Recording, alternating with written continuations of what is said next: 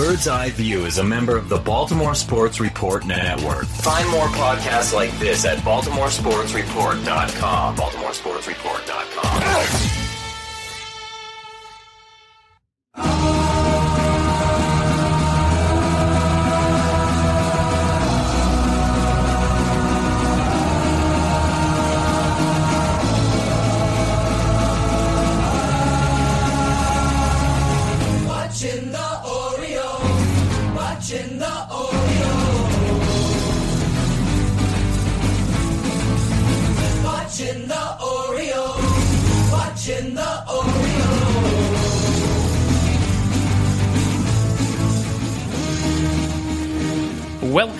to the off season. This is Bird's Eye View. When it comes to the Orioles, this weekly podcast is your official source for lack of insight and for baseless opinion. Today is October 5th, 2015, and this is episode 142. My name is Jake English, and I'm here, as always, riding on the coattails of Scott Magnus. Now, if you're listening to our voices right now, you're most likely doing it on our website, which is birdseyeviewbaltimore.com, where we, run the weekly podcast and an occasional blog. It's also possible that you found us on Baltimore Sports Report and also on the uh, the Baseball Talk Radio over at uh, baseballpodcast.net. You can find this program on Stitcher, on Miro, on Double Twist, and if you really feel it, you must, on iTunes. If you do find us on iTunes, please make sure that you rate and review the show. It really helps us find new ears. And frankly, we'd like to know what we're doing wrong. Lastly, you can catch us on social media. We're on Facebook at facebook.com slash BEVcast. We're on Twitter at Bird's Eye View BAL. And at this juncture, I need to say a thank you. Hmm. I need to say a thank you to all the folks out there that interact with us on Twitter.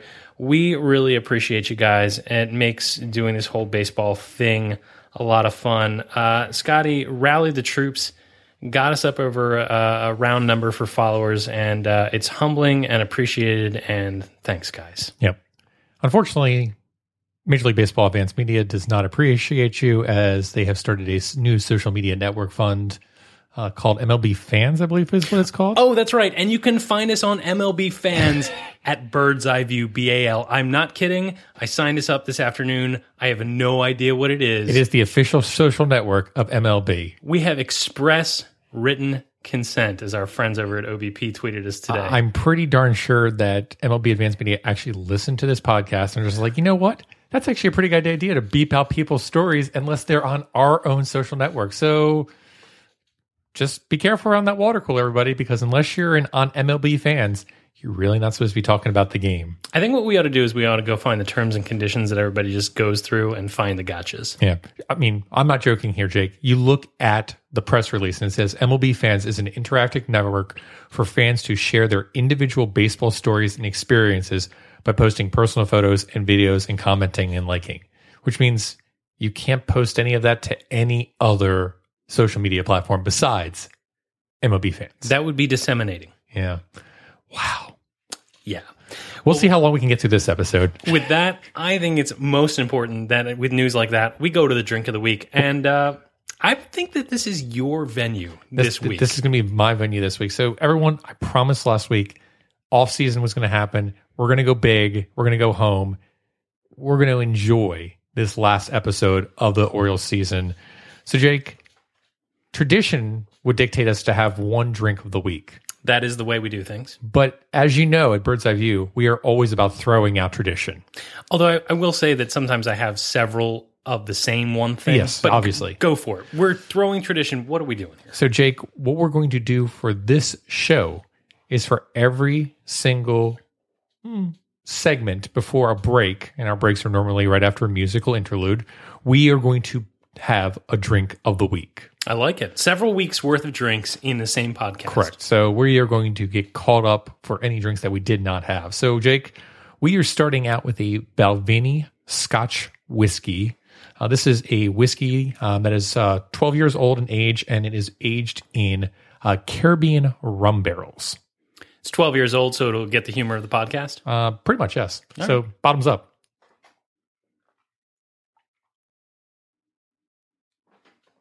Now you are aware Oh. that I'm a sissy girly pants, right? Yeah, we're gonna have a lot more drinks after that, Yeah, that's pretty good. and it's pretty good, pretty smooth for a whiskey. All right, well, with that, I think it's time we delve into 140 characters or less this week on the Twitter. This week on the Twitter. Yes. All right. First one up uh, that we want to talk about is uh, Jake. Do we really have to talk about this one? Oh, absolutely we do. Absolutely we do. We're going to hear it everywhere this offseason. We might as well get it out of the way and do it ourselves. This comes from Ben Nicholson Smith, who tweets at Ben Nicholson Smith or B Nicholson Smith, he's one of the Sportsnet writers for the Toronto Blue Jays. I guess. Mm. He is. Right. Ha- hashtag Blue Jays and hashtag Rangers were both under 500 on July 28th.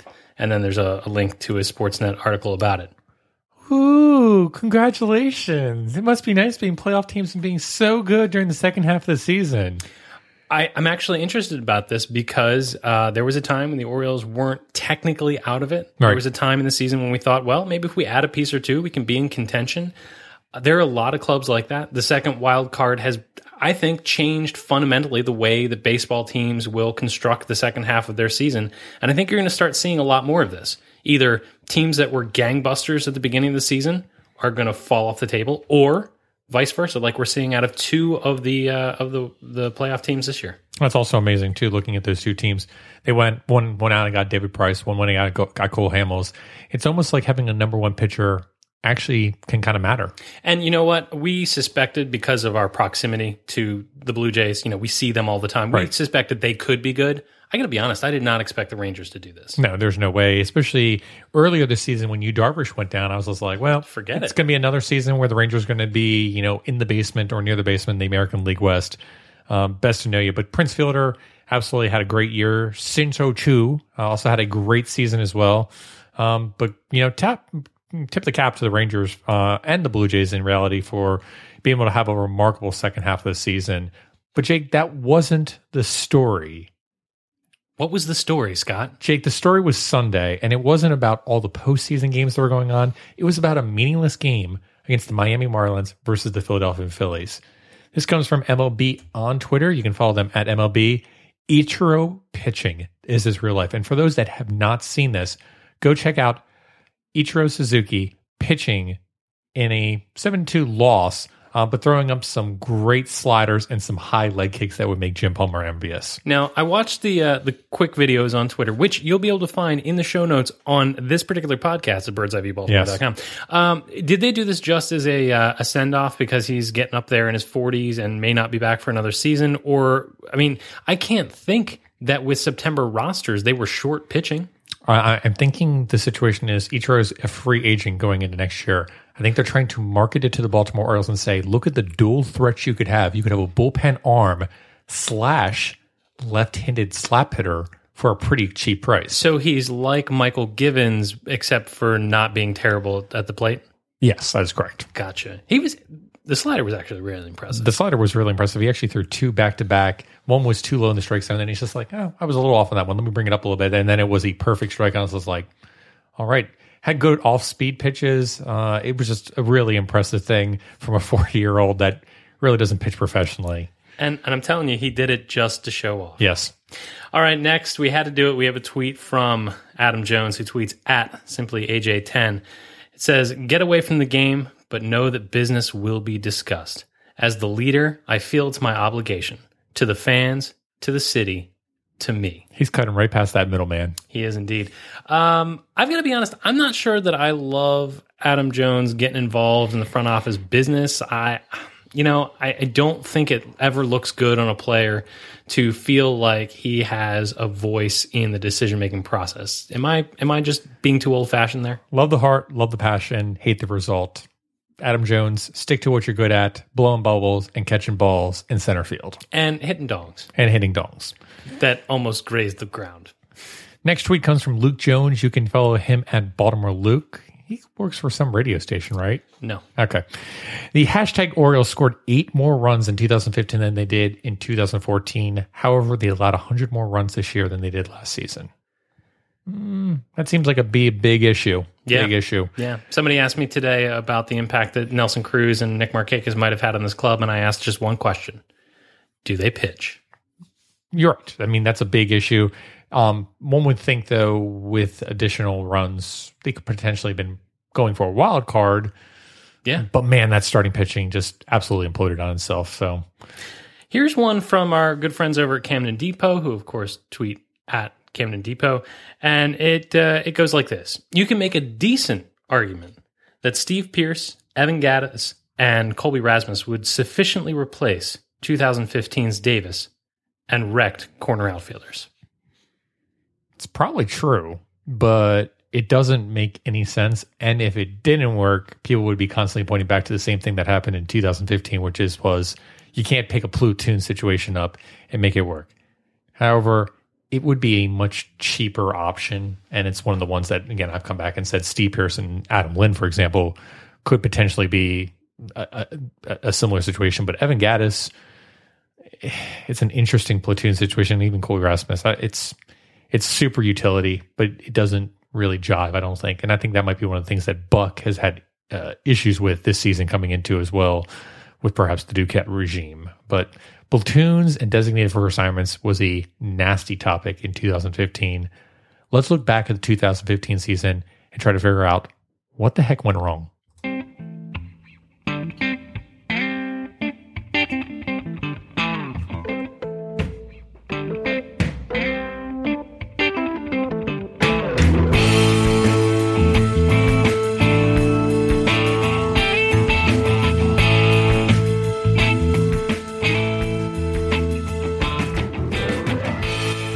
Right, Scott, what's our drink of the segment?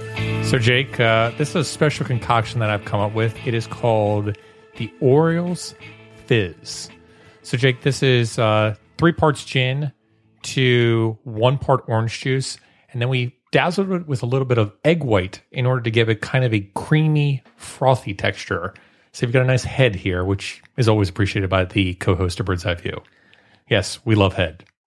I got nothing to do. Let me just uh, bottoms up here. Bottoms up. Scott Magnus, that's good. Yeah, That's good stuff. yeah. I think the head really puts it. All right, all right, all right. Listen to me. Sunday Yes. was difficult. And I have to be honest, I was I was a little more emotional about the last game of the season than I had anticipated on being. Totally. I mean, this team that that ripped the heart right out of my chest in August really made me love baseball again uh, by the end of the season. Uh, because I, I will admit, I to, I had said on this very program and any to anyone who would listen that the team had had mailed it in, had had simply packed it in and was it was mailing in the games, and they ended the season by winning five consecutive games to a win series against uh, divisional opponents and b end up at 500 and we can talk and debate about whether or not that's a meaningful uh, bar to get across but it was meaningful for me particularly that day but for the looks from the looks of it, it, it wasn't just difficult for us, but it, also the players. Yeah. I mean, uh, many of them probably had played their final game in an Orioles uniform. But it must have been weird, like in the in the clubhouse, right? I mean, something akin to the last day of school. You know, I, I hope they took pictures and, and got their yearbooks out and got them signed because, you know, for some of them, this is the end of the road. With that, we wondered, what would the yearbooks have looked like in that room? For example, what would the superlative section look like? You, you know the superlatives. There are things like most likely to this or best that. So without further ado, Without further ado, here are your 2015 Orioles superlatives. First category, most improved over 2014. I have a lot of easy ones Yeah. that I could go to. I'm going to go with Jonathan Schoop Okay. Because I really think that what he did in a, in a very limited fashion, okay, you don't have a ton of at bats to go against. I really think that he has developed into that second tier support player that, as far as the lineup is concerned, is really going to be important next season, particularly as Adam Jones moves into his 30s and maybe we don't necessarily have a Chris Davis type in the lineup anymore. Sure. I think I think this is the perfect time for Jonathan Schoop to click. So he's mine for uh, 2014. Jonathan Schoop definitely took a step forward in terms of um, becoming basically a franchise player for this this team. But there really is only one franchise player for this team, in my opinion, after this season, and that's Manny Machado. Manny Machado went from being a very good player, um, all star player, to probably one of the best baseball players in all of Major League Baseball, right there with Mike Trout and Bryce Harper. Um, the, step four that Manny Machado has had, you know, earlier this season, I predicted that he'd have 20 plus home runs, and it's like, eh, yeah, he'll probably get that, but we'll have to see what happens. But to hit, what is it, 35 home runs? It's just a huge leap and bound. And he's only 23 years old. Whew. I mean, t- you're telling me, I mean, that's just, that's just amazing what he's done in one season. It's, he's, you know, above superstar. He's MVP quality, which, you know, pat on the back, Jeff Long, if you're listening to this, you called that. I called it, yeah. and and the cool thing is, it's not just the dongs. Yeah. Like, there's no 200 strikeouts to go with it. In fact, it's you know creeping up towards 200 hits. It's 20 plus Yeah. stolen bases. It's he's doing it all. I will point out that I did make the prediction of saying 200 hits, 20 home runs, and 20 stolen bases. You almost nailed it. I almost nailed it with the hits, but I'm going to give myself like a three quarters part credit there for that 30 home runs, which is just unbelievable. Manny Machado, hands down, most improved over 2014. All right. So who Scott is your most disappointing Oriole over the the, the difference between 2014 and 2015? I've got to go with Chris Tillman, who just barely scuffed under a 5.00 ERA at the end of Sunday's game. Huge drop off from a player that was at least a number two starter coming into this year. Uh, he didn't pitch any better than the number four or even a number five starter. Chris Tillman, huge disappointment and a major reason why the Orioles aren't going back to the playoffs this year. Yeah, I mean he may have put together uh, some impressive starts to end the season, but Yeah. by then it was too little, too late. Right. Uh, I'm going to go in a very uh, similar uh, vein here. I'm going to say Bud Norris. Yeah. Bud Norris was incredibly disappointing. I like Bud Norris, like not not just the baseball. Like I liked rooting for Bud Norris. He was fun to watch. The fun. crotch grab, the pointing. He was a fiery guy, and in 2014 he won ball games. And not to mention he's an American player. So he's making those American dollars.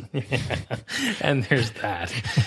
Him being on another team on another coast certainly made those quotes easier to stomach. But he was he was terrible. I mean, there's no no better way to say it. Look, say. we knew regression was going to happen with Bud Norris. I just don't think we realized how quickly regression would come and bite him and bite him in that regard. He went from being, you know, a number three starter last year. We were expecting to be a number four, number five starter again this year, and he went off the reservation. And he didn't get any better when he went, you know, to a, to the Padres. So he was a number five guy in AAA. yeah, so uh, Bud Norris, Chris Tillman, kind of echoing the sentiment of starting pitching was an absolute train wreck this year. All right, best catch, Jake. What's your best catch for the year? I gotta go with Travis Snider Yeah. in that ridiculous catch he had on the Gnome game. Look, Yep. we beat up Travis Snider for so many things, whether it be the TOOTBLAN or the fact that he barely hit my weight or whatever. He tried hard, he just didn't have it. But that catch that night was amazing. David Lowe esque. Yeah, it really Yeah. was. He was, you know, horizontal to the ground, and he, I think, was most surprised of anybody in the building that he caught it. Yeah. It was a lot of fun to watch. The nice part about that is sub story. Um, the one fan that was with the Pirates that was a really big uh, fan. That was actually the game that she got to actually come and watch him. She came on the field, got something signed by Snider, and then was there for that night. You kind of have to feel like Snider put in a little bit extra effort just to kind of get that. And baseball, as romantic as it is, decided to reward that kind of fandom. Those storylines really do make it all worthwhile, Yeah. don't they? Can I, can, quick honorable mention? Sure. Uh, Adam Jones had that game, I think, against the Phillies, Yeah. where he had those three web gems in the same game. He was locked in. That was fun to watch. But it's an honorable mention because it's the Phillies. okay. Yeah. All right. Worst injury. I'm calling this the Manny Machado Award. You are a horrible, horrible human being. Um, this has to go to Hunter Harvey, in my opinion. Uh, him getting hit by a random comebacker on the mound and sidelining him for a good portion of the season, and then for only him to come back and then have elbow discomfort. And, uh, you know, they basically said, oh, he can rest another four to six weeks. Tommy Johns is looming everybody. Be prepared for it. And the situation if the Tommy Johns happens this offseason, he's gone all next year. Are we looking at a Bundy situation here? I don't think we're quite there yet because of how young he is, and also the contract wasn't signed, so he never has really come up, and that, that's not really that much of an issue. Mm, But it is concerning that two of your top prospects are having elbow discomfort. Mm, Really makes you question what Rick Peterson is doing in terms of biomechanics. The worst injury that I could could talk about is my heart and the way this team broke it. Yeah, Yeah. Um, okay, here's a question. Most impressive dong. Now you you see a lot of dongs. I do see a lot of dongs. And I'm curious as to which one pleases you the most. well, one second, let me uh, drink some of this head again, and Please do. uh, we'll, we'll get right back to that. Mm. Mm, love the head. It's the facial expressions you guys are missing. Yeah. So I think it has to be the Chris Davis waking up the fan uh, walk off. And just the absolute bomb that looked like it was going to hit the you know scoreboard in center field. Yeah, it skipped and hit the brick wall Yeah. behind the bleachers in center field. I mean, that's a moonshot. It I mean, it was- is a moonshot. It was impressive. It was an angry Hulk smash. Yeah, that was a moonshot, and it's like, whoa, Chris Davis is locked in. It was a lot of fun. More disappointing award: best designated for assignment. All right, now I'm taking this as best DFA, not like the best one that I was most glad to see, Right. Because there were plenty of those. Yeah. I'm going to say this is like the uh, the ultimate DFA, the um, the DFA that that really shows the the worst problem. Okay, Right. I'm going to go with Delmon Young. Okay. Delmon Young went from the hero of ALDS Game Two, the shot heard around Baltimore, possibly the the best moment of my in person fan life, to being cut Yeah. in less than a year. Yeah. That that's brutal. And also never being signed by another team. As much as people wanted to say, "Hey, Delmon Young's definitely going to pick, be picked up by a playoff team," because look at his great playoff, you know, success. Here's a question. Yeah. When the team was completely uh, impotent offensively, Yeah. and Jimmy Paredes had gone through his second cold spell, and we were going through you know, weeks of just you know like three runs or less. Uh, excuse me, three runs or fewer. Yeah. Was there any thought to hey, Delmon Young's working out in his garage? No, you just you've moved on. All right. Yeah, you had Nolan Reimold. I mean, that's basically Delmon Young, but without the Jewish sentiment. If Nolan Reimold, King, I'm so glad you worked that in. If Nolan Reimold could keep coming back, you would think that uh, Delmon Young could be uh, undead. All right, Can I give an honorable mention? please. Wesley Wright has to be up there for the designated for assignment of a forgotten individual that was designated for assignment, but still costing the Orioles a few million dollars. Everth Cabrera is also a great one too. Yeah. Another two and a half million dollars for a person that filled in somewhat in the first month as best he could, But not well. but not well and pretty horrible at that. and Wesley Wright also has the. I mean, if you want blonde, that was Everth Cabrera in Oh, a heartbeat. absolutely. But Wesley uh, Wesley Wright also uh, unleashed Brian Matusz on us. Yeah, you know, if true. Wesley Wright had been here, maybe Brian Matusz wouldn't have. All right, this one uh, we wrote down, and I'm curious as, your, as to your take on it. It's the really Buck moment of 2015. So the really buck moment of 2015 was, and you'll remember this, Angel series, man on first, walk a man to second, walk a man to third, bases loaded for Brian Matusz to come in, blow the game. Okay, it's important for for everyone to, to, to know that we didn't write down the things. No. We we just have the categories here, Yeah. and so my just beating on Brian Matusz is totally coincidental to what you just said. Yeah. It- It's as if you're baiting me, but I I already just let it loose. Brian Matusz is the worst everything. He's the worst everything. But the fact that Buck thought he could control that situation with Brian Matusz, and I understand to a certain regard what he was doing. He was trying to get around Mike Trout. He was trying to get around Albert Pujols. But to bring Brian Matusz in that situation just screamed, "Oh my gosh, oh my gosh, what are you doing?" Well, this is the manager that walked Barry Bonds with the bases loaded. It's true. And it worked for him. It did work for him that time. Let me ask you this. Yes. left-handed pitcher on the mound, not named Brian Matusz. Yeah. Is that a strategic, workable baseball move, or is it overthinking even in that scenario? It's overthinking even that scenario, in my opinion. Okay, I liked it. I I, I, I like the gut and the the balls to do it. I just don't like putting that kind of pressure on your pitcher in the ninth inning with the bases loaded, with the game on the line. Yeah, Just don't like it. I, I feel like when Not to Bri- mention looking at our left-handed pitchers of Brian Madison, T.J. McFarland. Yeah, not liking it. I feel like when Brian Matusz does stuff like that, they need to send him in a room and make him watch highlights of Raul Ibanez hitting that home run in the 2012 ALDS over and over and over again. Oh, and you do remember that game too, where Zach Britton was somewhat available to come in, and it was decided that you know he needed some more rest, and he wasn't brought in. Yeah, they decided that uh, Zach Britton needed the rest, and my liver didn't. Correct. All right. And last, but I would say certainly not least, what is the bird's eye view most valuable Oriole award? You know, the, the local media, the beat writers, they all vote on this. Yeah. They gave their award to Chris Davis in what I would call a uh, a fond farewell present. But let's be real here. They don't know us. We are not beholden to anybody. Correct. What is the BEV MVO? All right. My MVO has to go to Manny Machado just in terms of how good he is. But I'm going to throw that out the window because just like we do here at Bird's Eye View, we're going to get a little crazy. if you're going to go for a most valuable Oriole, I think you also have to kind of pay heed to forgotten players in Zach Britton and Darren O'Day. The consistency that they have shown over the past two years, where once it gets to the eighth inning and once it gets to the ninth inning, pretty much things are sealed up, is a, a caveat that most teams don't have. Or if they do have it, such as the Yankees, they paid an arm and a leg to get it. Yeah. The fact that Zach Britton and Darren O'Day have both done it for the past two years for mm, pretty much less than $6 million per year for the both of them is a pretty impressive situation for this team. For that, and for the very little, you know, recognition we give the bullpen on a week in and week out basis, my most valuable Orioles is going to go to the back end of the bullpen, Darren O'Day and Zach Britton. And probably for a time, Tommy Hunter. Let's not go that far. All right. so it goes to the bullpen. I agree with you that it, it absolutely should have been Manny Machado, but I'll, I'll go with the back end of the bullpen. I, I like that. Yeah, we got to give uh, credit where credit is due to a certain regard. But Manny Machado, you are amazing and you're an MVP. With that, it's time to stop looking at the past. It's time to look ahead to the bright, bright future ahead of us. Oh, who am I kidding? Let's get another drink.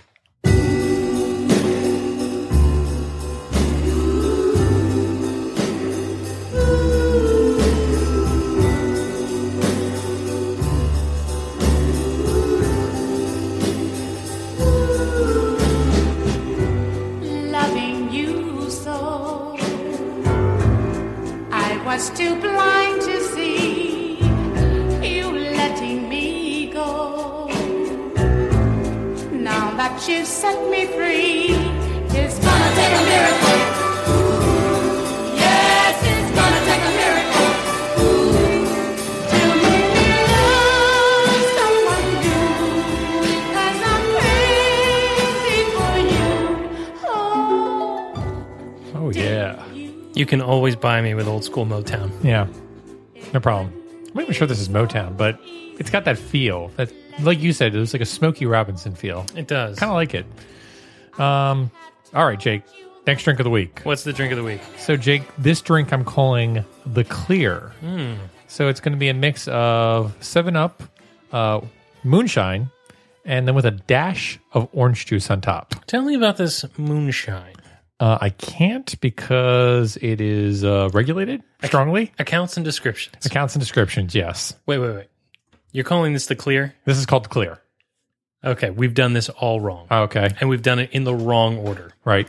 We just drank something called the uh, Orioles Fizz. Yeah, the Orioles Fizz because their Orioles No. season fizzled out. No, no, no. It's no longer the it's, Orioles it's to Fizz. take off the gin fizz. Nope, nope. It's No? no longer the Orioles Fizz. All right. It's the cream.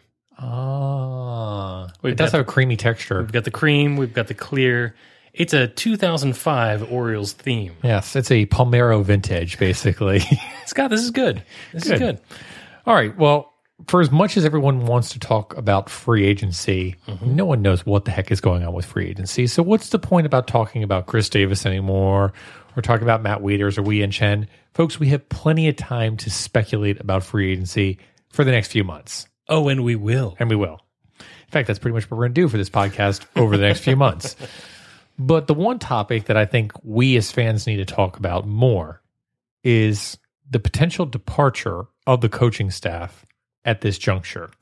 Now, Dan Duquette and Buck Showalter had their press conference today, and Dan Duquette had mentioned that all coaches were tendered offers to return to next season. And Buck has come out in multiple instances and said he expects all the coaches to return next season, but there's a certain hesitancy in the air um, regarding this, you know, strife between Duquette and Showalter, and there are rumors circulating that Dave Wallace could be gone in the near future, with John Russell only only other coach under contract for next year. Um, where do we stand on a coaching basis? Is my question. Can I ask a? This is a dumb question. Sure. John Russell Yeah, used to be the manager of the Pirates. he did. unfortunately so. Um, but he's you know in that fraternity Yep. of guys that has coached at the major league level. There are openings, There are openings. and and the carousel has started. Is there any chance that John Russell is going to be uh, offered an opportunity to to coach a club, maybe a club in transition? I'm thinking, you know, a place like San Diego. I guess it's possible. I just don't know um, what John Russell's relationship is to the other general managers that are currently out there. My opinion is, I think John Russell is very happy with the current position that he has with Buck Showalter. But as we've discussed, there's only so many gigs out there in terms of manager, and you never know when someone else is going to come back and ask you the question of, "Hey, are you interested in that?" Uh, Bud Black, for example, was fired this year by the Padres, but I consider him to be a you know above average manager. I wouldn't say he was a great manager, but above average manager. He's not Trembley esque. He's not Trembley esque. But the situation is coming into this offseason, if Bud Black doesn't get hired, how long does it take him before he gets rehired? Buck ran into a similar situation after being discarded and fired. He had to go and kind of work at ESPN and gather, you know, some of his feedback before someone says, you know what, we're willing to offer it to him. And even then, when he was hired by the Orioles, people were like, yeah, it's a good move. But Buck has a tendency to be a little too over aggressive. It was certainly a concern that we had on this show. And when Buck Showalter was hired of, oh, I wonder, you know, how, you know, how deep he's going to push it or, you know, how strict he's going to be in the clubhouse. Maybe that's a good thing considering that how bad they were. Follow up dumb question. Sure. John Russell is the catcher's coach. Yeah. Any different in the allure of this position if Matt Wieters is not returning? Oh, I don't think so. You don't think that that relationship uh, is going to mean anything? No, I, th- I think that John Russell has a pretty good rapport with Caleb Joseph and also with the other catchers too, like Steve Clevenger. Uh, I, I don't see any issue with Matt Wieters leaving and having anything in that regard. All right. Thus ends the John Russell dumb question segment. Uh, I do have another kind of dumbish question before we start hitting the pitching staff. And is it possible that Bobby Dickerson is injured? Jake, the reason I ask this is normally you wouldn't tender a contract to someone that may have an injury. And of course, the injury that I'm concerned about is the rotator cuff of Bobby Dickerson. I, I think much like JJ Hardy, we are just now finding out that Bobby Dickerson has been playing all season with a damaged right arm. Oh, he's got a torn labrum. That makes perfect sense why he can't throw up the stop sign. Perfect sense. And Wayne Kirby, again, hasn't been offered a contract because, well, the only thing I can think of is, you know, Dan Duquette just does not like some of that spicy food that D- Kirby is cooking. He's not a ribs guy. No, not a not a ribs guy. All right, enough with the silly bantering. All we could think to say about Bobby Dickerson and and Wayne Kirby as far as actual baseball contributions were his um, cooking and his arm. Let's go. And Bobby Dickerson does a great job with the infielders. Oh, absolutely. And, And and, Wayne- Wayne, Kirby does a great job with the outfielders. Um, the positioning of each of these play, uh, each of these coaches by their players is absolutely amazing. They get the tip of the cap. I really have nothing wrong to say to Wayne Kirby and Bobby Dickerson. They absolutely should be back with this team next year. Pay the men. They Every- need to be back. Everybody's comfortable, and the players seem to like him. Correct. I mean, if Adam Jones lose Wayne Kirby, oof. In fact, that might be what Adam Jones is talking about, just going past the middleman. he probably just is trying to get Wayne Kirby his contract. Yeah, yeah, yeah. Resign Chris Davis, but listen, Listen. you better bring back. Uh, I Wayne need Kirby's rib, ribs, okay? Um, I want to talk Dave Wallace and Dom Chiti because that's the two names that I'm most concerned about. Um, one of the questions that is written in the show notes is Is Dave Wallace and Dom Chiti a pair? Everything that we've read to date seems to indicate that's an absolute yes. Uh, the fact that these two get to the stadium together, the fact that they have come into the organization together at a similar time, uh, it, it just seems like, you know, as an article on Pressbox indicates, they're like pancakes and syrup. They just go together. peas and carrots. Oh, peas and carrots. Eh, peas and carrots. I like pancakes and syrup better, but that's just me. But Forrest Gump, like peas. Anyway, Peas and carrots. so uh, so we're sure that they're a pair. I'm, I'm sure they're a pair. Um, I'm not sure if there's a license, but if there was, there should be. Um, We're in dangerous territory. I'm going to bring us back. Okay. Um, the thing is that I think is cool about Dave Wallace and Dom Chiti is that the players talk about almost co pitching coaches, and the fact that Dom Chiti has a lot of say.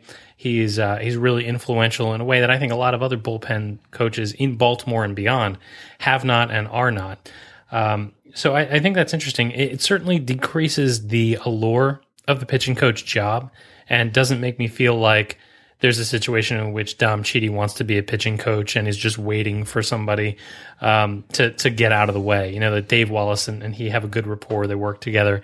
Uh, Dom Chiti feels valued in the organization, so I, I don't think there's a real risk of that.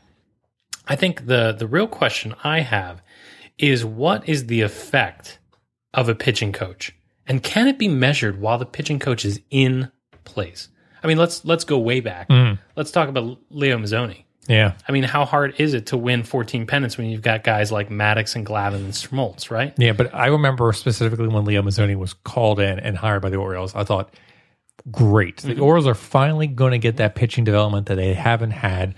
I thought Leo Mazzone was going to be the godsend to the Baltimore Orioles organization.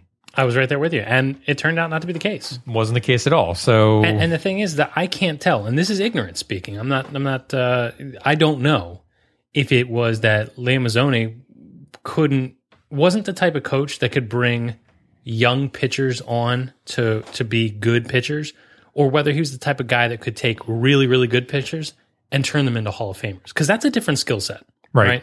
And the other question is that you never know. Like you never know, and and I think it's also that you don't find out until afterward when people's lips start to move a little bit. Yeah. And the best example of that that I can see is, uh, you know, Rick Adair, yeah. former pitching coach for the Orioles, who just came up in conversation off mic between you and I a, a couple days ago, and we both said kind of the same thing, which was seemingly nice guy, pretty much in over his head. Pretty much, yeah. But uh, there's some stuff coming out now, especially as it comes to uh, Jake Arrieta, where um, apparently Jake Arrieta and Rick Adair really butted heads, didn't see eye to eye philosophically. And it appears from those reports, and you can never tell, but Sure. from those reports, it seems like Rick Adair may have been part of the contributing factor of Jake Arrieta failing to blossom in an Orioles uniform. Now, it could be a thousand other things. And it, that's totally right. I mean, you have to still come back to the whole pitching development. I mean, it wasn't just Rick Adair. Sure.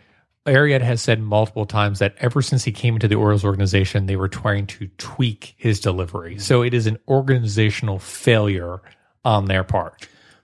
But, But- that, that is an interesting anecdote and one that doesn't come out until, like I said, years after it's happened. Correct. I, I think coming back to the whole situation, um, you know, Dave Wallace was hired in November 2013. So we've got the 2014 season and we've got the 2015 season. The 2014 season obviously was a banner year in terms of starting pitching. And you can only look at Dave Wallace and Dom Chiti and be like, wow. I mean, that's impressive. Um, and, you know, 2015, of course, the starting pitching regressed.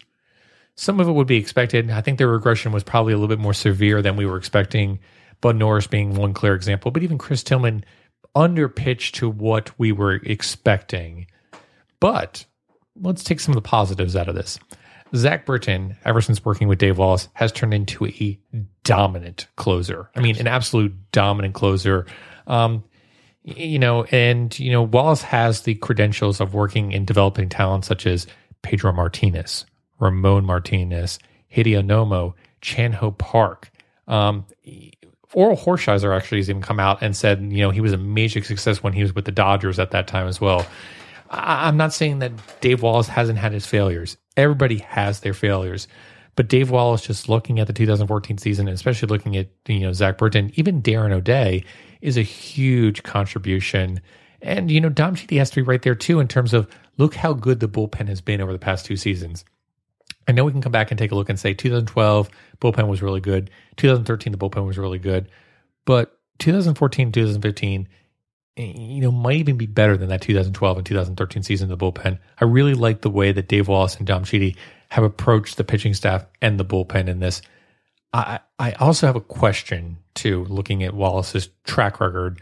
You know, he's got, you know, experience as a GM. He's got experience, you know, doing uh, scouting. He's got experience doing pitching development. I have to question my my mind.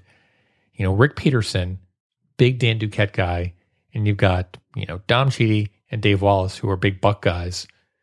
You have to think there's kind of some butting of heads in terms of development. So you're asking who will own it? Pretty much, yeah. And I, I think that has to be the big question that why Dave Wallace hasn't committed, at least to another contract, is, you know, if I stay here, what kind of role am I going to have in terms of shaping this organization? I don't want to constantly get players up here and then have to fix them once they get up here. I want to have players that I can have a handle on, not just in spring training, but throughout the minors as well. I don't know what they can do. I don't know if it's a situation where maybe Dave Wallace takes over the pitching development and basically leaves being a pitching coach. I don't know if he would even want to do that, but there has to be a clear divide right now between Rick Peterson and Dave Wallace, and the team is going to have to make that decision. Me personally, I'm picking Dave Wallace specifically for the fact that he came up and thanked you personally for the 2014 season last He year. he did indeed. Dave Wallace and I go way back, at least 10 minutes in 2014. Right. Um, uh, here's my question. Sure. I I agree with you that I think that, that the team is best off if Dave Wallace and Dom Chiti return. Yeah. Let's let's play devil's advocate. Sure. Let's be in a post uh, Dave and Dom world. Yeah. Uh, what becomes of the pitching coach position? You've mentioned Rick Peterson, Yeah. who I guess is an option, but I feel like No, he's there, not, there's no way Rick Peterson's a pitching not coach option. already in uniform. It's not going to happen. No, it's not going to happen. He doesn't have that mentality and persona uh, to be a pitching coach uh, anymore. If that happens, Yeah. is it somebody from outside of the organization or somebody from within? Like, for instance, our old friend Alan Mills is uh, coaching in the minors. Yeah, I don't know what Alan Mills and Buck's uh, relationship is. I know you've got the Orioles relationship there, but past that, Buck has had a, a strong tendency to go out and hire former coaches of him that he feels comfortable with. My, that would be my only thing. I don't think Alan Mills gets the job because I think Buck would want to go and handpick his own player. Yeah, I'm not saying that Alan Mills couldn't do the job. In fact, I think he could do the job pretty well, but I, I think Buck would go and handpick someone personally. I hear you. That's a that's a a, a great outlook. Um, can I follow up with another dumb question You may. related to Alan Mills, an Orioles minor league coach? If some of these other coaches leave, you've already answered in the fact that you think the Buck goes out and gets somebody from the outside. Uh, but there are some coaches in the minors that have made appearances on the major league staff, and I think are becoming Buck guys. And the first is Ron Johnson. Yeah, I think Ron Johnson is being slowly groomed, perhaps for that bench coach job. Um, either that or perhaps even Bobby Dickerson's job in the future as well. But Ron Johnson is going to get paid uh, dividends and he's going to be brought up to the major league staff sooner rather than later. If I had to pick one coach in all the Orioles minor league baseball system, I'd pick Ron Johnson as my go-to guy. And him and Buck have a good relationship based off of the Norfolk shuttle that they've been going on for the past few seasons. Well, that's a great point. I, I almost think that works against him in the fact that Ron Johnson is so effective in in AAA. In the fact that yeah, he's a good manager for the minors and he's he's good at at bringing along players in the organizational way that Buck wants. But he's also an eye and an ear at AAA that Buck trusts, and I feel like that's that's invaluable to Buck Showalter. And it's, almost it's kind of like a second bench coach Yeah, in all aspect. yeah. I mean, it's really, I mean, Ron Johnson deserves a tip of the cap. And I know, you know, you come back to last year for the 2014 playoff season. Um, they gave, you know, playoff shares to all the players that had come up and worked with them, but they also gave it to the minor league staff as well because of all the help they, they were able to give them. So, you know, Norfolk and Ron Johnson are held in high regards. He's that's one player, one coach that you can't get rid of in the near future. And uh, in one of the games, I think it was last year in 2014, Wayne Kirby was off maybe at a daughter's graduation or something Yeah. like that. And um, Johnson came up and coached first base. It was a big deal for him. It was fun to watch for him. A last dumb question that I've got for you, and then I'll give up the floor, is Einar Diaz Yeah. has been the second hitting coach. And if you'll forgive me, the Latin American ambassador Sure. in that clubhouse. Uh, does he have a role on this club if there are changes made? I don't see it um, personally. Uh, I think Scott Coolbaugh is going to be here for the good run. Um, Chris Davis had a banner year, and of course, that's partially due to Scott Coolbaugh's relationship with him. But let's not, you know, pony away credit from him. This is, you know, a team that had an offensive explosion in terms of like Manny Machado as well. Scott Coolbaugh does deserve a little bit of credit in terms of improving play discipline for a number of players, including Jonathan Schoop, Manny Machado, Adam Jones. Adam loves him. Jones. I mean, these are all foundation players that you know I wouldn't have thought could change at this point. Um, but Scott Coolbaugh has transitioned them into a, a, a much better hitting team. So I didn't think Scott Coolbaugh was going to be a success. I actually thought that they were going to get more aggressive and they were, the strikeouts would go up. Um, and to a certain regard, they kind of did. Um, but the plate approach, I think, has been much better this year by evidence of the walk rate increasing as well this season. Yeah, and again, I feel like hitting coach is one of those things that when the team does well, everybody says the hitting coach is great, Yeah. and when they don't, then everybody says that the hitting coach is terrible. But let's keep in mind that these are like you know multi-million dollar players, and if they want to swing, they're going to swing. You know what I mean? And we've um, talked about this before. Most of the time, a hitting coach doesn't m- mount up to a jack of beans. At most, that they're worth one win, maybe two wins if you really want to get crazy. But in reality, it doesn't really matter. They help the young players adjust to the major league level. They help the aging players get a little bit more and adjust to not having the natural gifts that they used to have. I think that's the, the two areas where a major league hitting coach really makes his bread and butter. Right. All right. Well, speaking about bread and butter, someone buttered their bread this week Baby, and fantasy balls. I'm gonna butter your bread.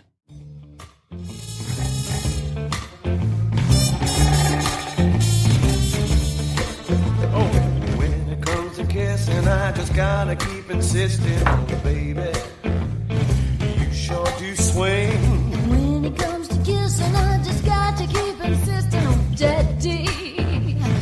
You are the king. Baby, you've got me beat up and down, inside out and across. Oh, yeah. But in the middle of the night, when the moon is shining bright, you're the boss. Jake, I baited you. You did. I, I drew you in, and I thought I had you for about a week.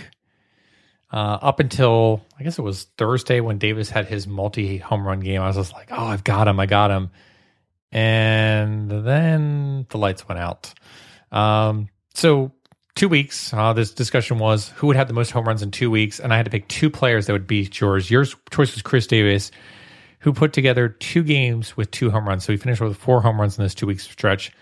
Manny Machado was my other pick, who absolutely went gangbuster over the past two weeks with six home runs.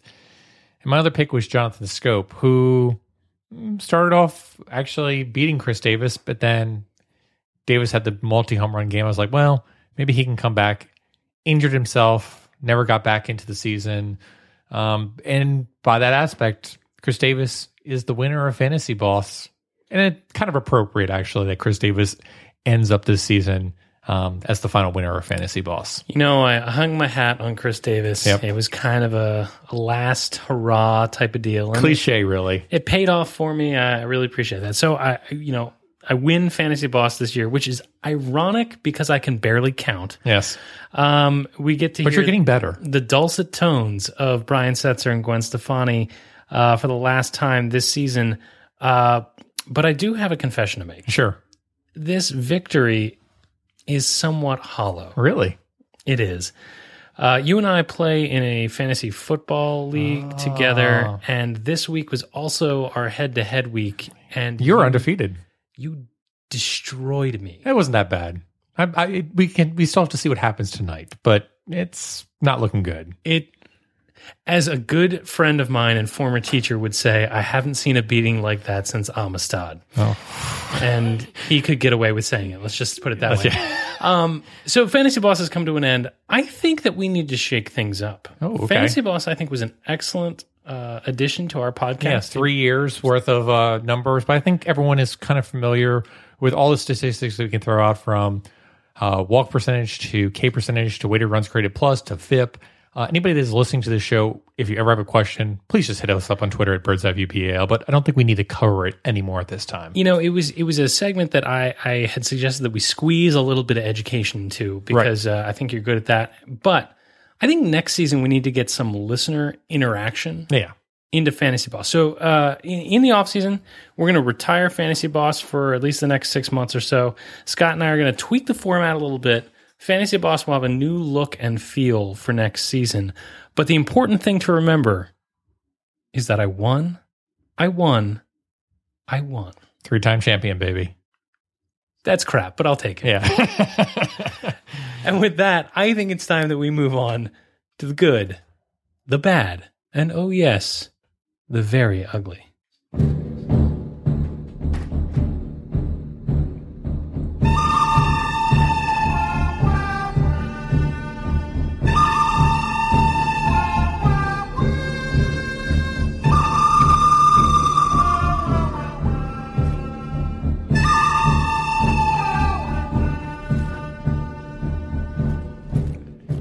That's right, folks. It's time for the good, bad, and the ugly. I'm actually going to start off this week, but before we get started, we're here for another drink. Drink of the week this week is going to be the orange Kool Aid, which is going to be uh, pretty much two parts blue coat gin with one part triple sec, topping it off with orange juice to allow us to drink this beverage.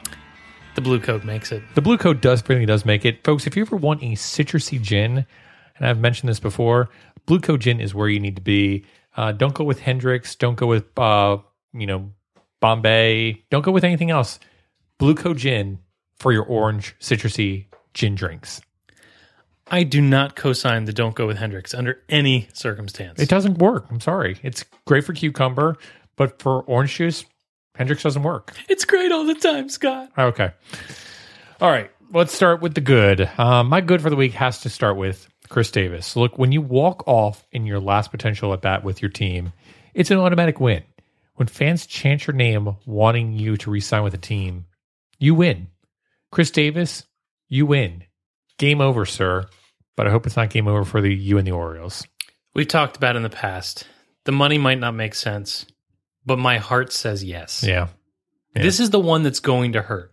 I love rooting for Chris Davis. And I, I tweeted out something he said in the post game interview, which was these fans stood behind me even when I was tough to stand behind. Yeah. It's so easy to root for the guy he really is. If only it wasn't going to be $150 million. All right, my good this week. My good for the week stood in the shadow of Chris Davis and Manny Machado's dongs. And that person was Matt Wieters. No kidding. Matt Wieters had a great week in also his swan song as an Oriole in what is most likely the very last at bats that he shared in an organization that drafted him and was supposed to bring him into baseball glory. Matt Wieters put together a 309 weighted runs created plus. He went 8 for 15 with two doubles, a home run, four RBI. Look, it was a fond farewell. And, uh, you know, Matt Wieters may not hold the luster that he once did, but for uh, this last week, it's been awfully nice knowing you, Matt. I also want to come back to the one point you made where he's been standing in the shadows. And to a certain regard, I, that's a perfect way to put it. With Chris Davis receiving all his accolade and Wei-Yin Chen receiving all his accolade, Matt Wieters has somewhat been pushed into the shadows. There was no great reception for Matt Wieters. There was no, you know, coming out in the ninth inning, tipping the cap. There was no there was no swan song to a certain regard. Yeah. Matt Wieters went about his day in and day out operation. And as much as we want to talk about how emotional it was for the players, it has to be equally emotional for Matt Wieters to know that, you know, I'm not going to probably going to be back here next year, and the fans also are not noticing me as much as these other players. And it's all he's known. Yeah. All right. Bad for the week. Steve Pearce, who had a rough week at the plate and actually had a rough week, all things considering, for most of September. Um, Steve Pearce is doing nobody any favors, um, making us forget about Chris Davis. It's getting harder and harder, in my opinion, to see him as a platoon replacement for Davis. I hate to say it, but he's kind of Chris Parmelee esque. Oof. Yeah. This is tough to hear because I also have a soft spot in my heart that is shaped like Steve Pearce. Who the heck?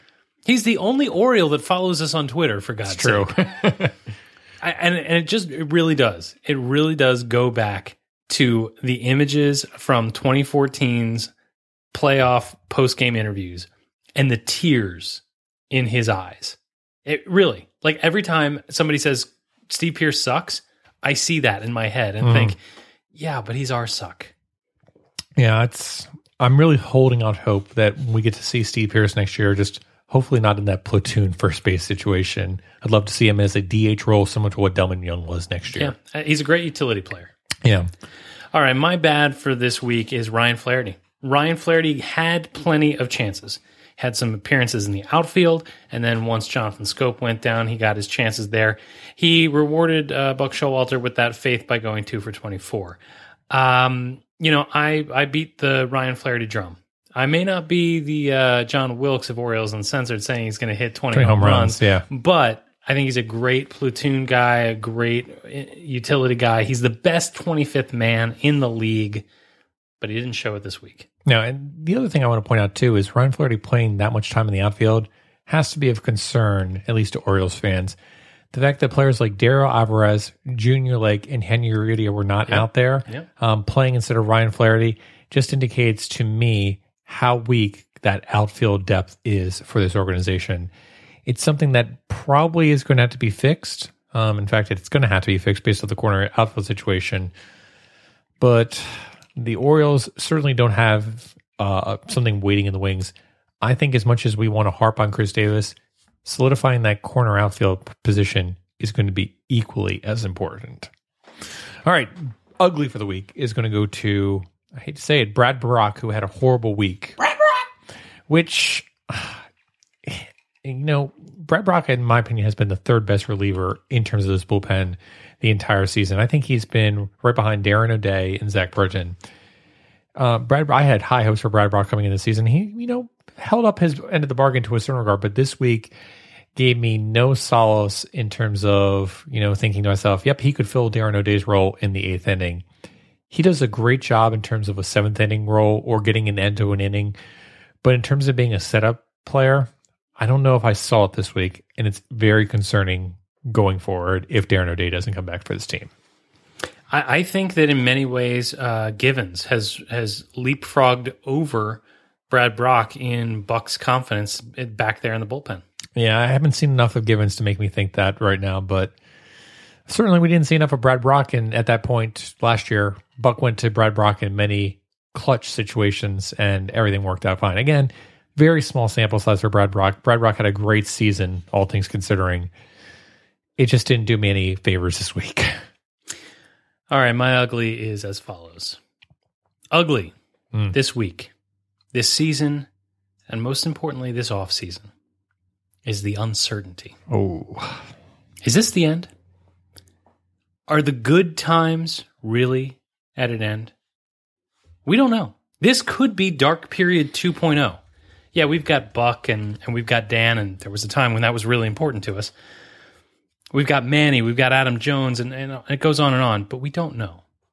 And I feel like the naysayers that are there every season and every off season are pointing at 2014 and saying, "See, I told you," or uh, 2015 and saying, "See, I told you so. I told you so. This team is no good. There's nothing to look forward to. They're going to really struggle to win moving forward. This was their last chance, and they blew it. And you know what? I don't know that they're wrong. And the uncertainty is what makes this offseason ugly. It's going to be ugly staring out the window and waiting for spring and waiting for every last bit of off-season news when I have absolutely no confidence that the Orioles will go out and do the things that I think and you think and we all think that they need to do to win ball games. Do I have any confidence that the Orioles are going to be active in free agency? No. Do I have any confidence at all in their ability to, to bring players through the system to have meaningful impact on the on the team in 2016? No.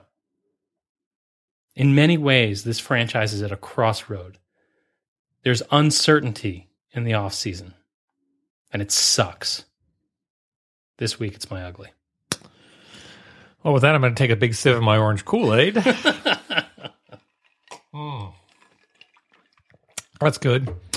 And I'm going to go ahead and blow the save this week. Folks, this is our fourth year doing this right now. And I just have to say to you, thank you so much for hanging out with us on a nightly basis to talk Orioles baseball on Twitter and also to give your comments to our show. It truly makes it a little bit better to be a fan, even when bad baseball is being played. It's this sense of community that we have with various other blogs, various other podcasts that make us want to continue to do this. Folks, we're not making any money on this. In fact, we're losing money on a day in and day out basis uh, on this program. In fact, we probably have lost enough money to pretty much bought season tickets at this point for one season. Um, so we're certainly not doing this for the profit. We're just certainly just doing it for the sheer company of me and Jake wanting to get together on a Monday night and pound down multiple drinks um, for your listening enjoyment. But to you out there, we certainly do appreciate you each week taking a little bit of your time um, to spend a little bit of time with us and just be an Orioles fan with us. So for that, I'm just going to give you a very simple thank you. All right. Anything else you have to add, Jake, or should we go ahead and start closing this out? No, I have I have nothing with which to add. I, I think that we're going to go and do this whole uh, off-season schedule where sometimes it'll be weekly, sometimes it'll, it will be bi-weekly. I think we're going to take next week off. We're going to definitely take next week off. We might even take the week after that. I think it's time for us to just go into a little bit of a hibernation mode, recover a little bit. But I promise you that the next time you hear us, there will be thoughtful, intellectual conversation about the. Oh, who am I kidding? There will be just random, frivolous talk about the Orioles, okay? But this is not a Baltimorean situation. This is not an Orioles spastic situation. Pour one out. We'll be back. We're going to take a little time to lick our wounds. We'll have a great show for you the next time we see you. Maybe it'll be two weeks, maybe it'll be three. We'll be around. We'll be on Twitter. And with that, Baltimore and Beyond, I bid you a fond adieu adieu. Good night, Baltimore. Be safe, and let's go O's.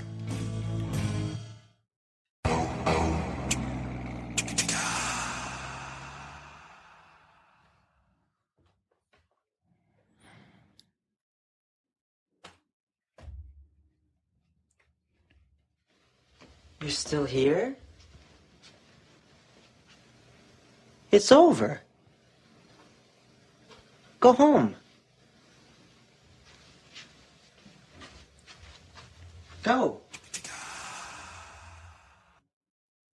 You know, I do have to drive home. Yeah, I'm aware. Okay.